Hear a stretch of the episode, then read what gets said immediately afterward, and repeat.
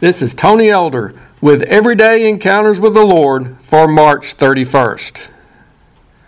Those who are suffering from that annual malady called March Madness are usually about at their peak around this time.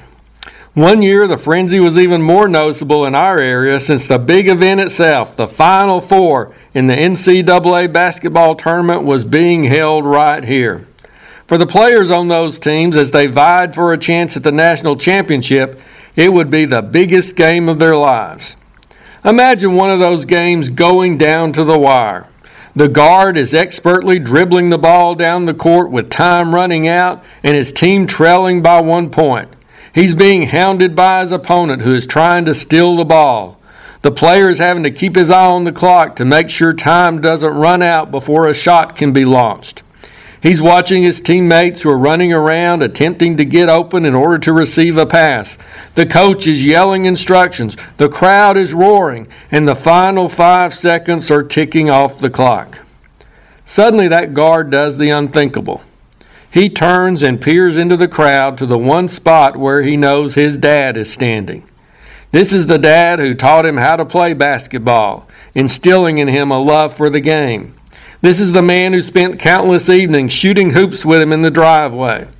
This is the faithful supporter who has sat and watched him play every game from the time he was in the county league through high school and now in college.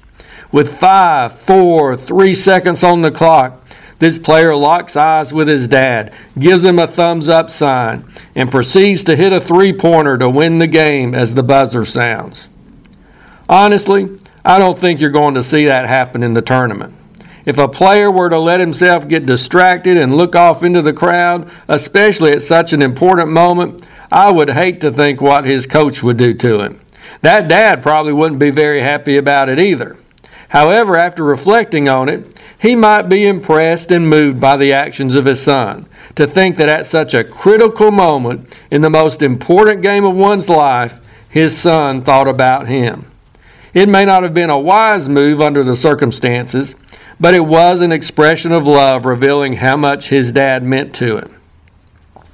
This season in particular, we are remembering Jesus' big moment as he suffered and died for the sins of mankind. It was a moment that would alter eternal destinies.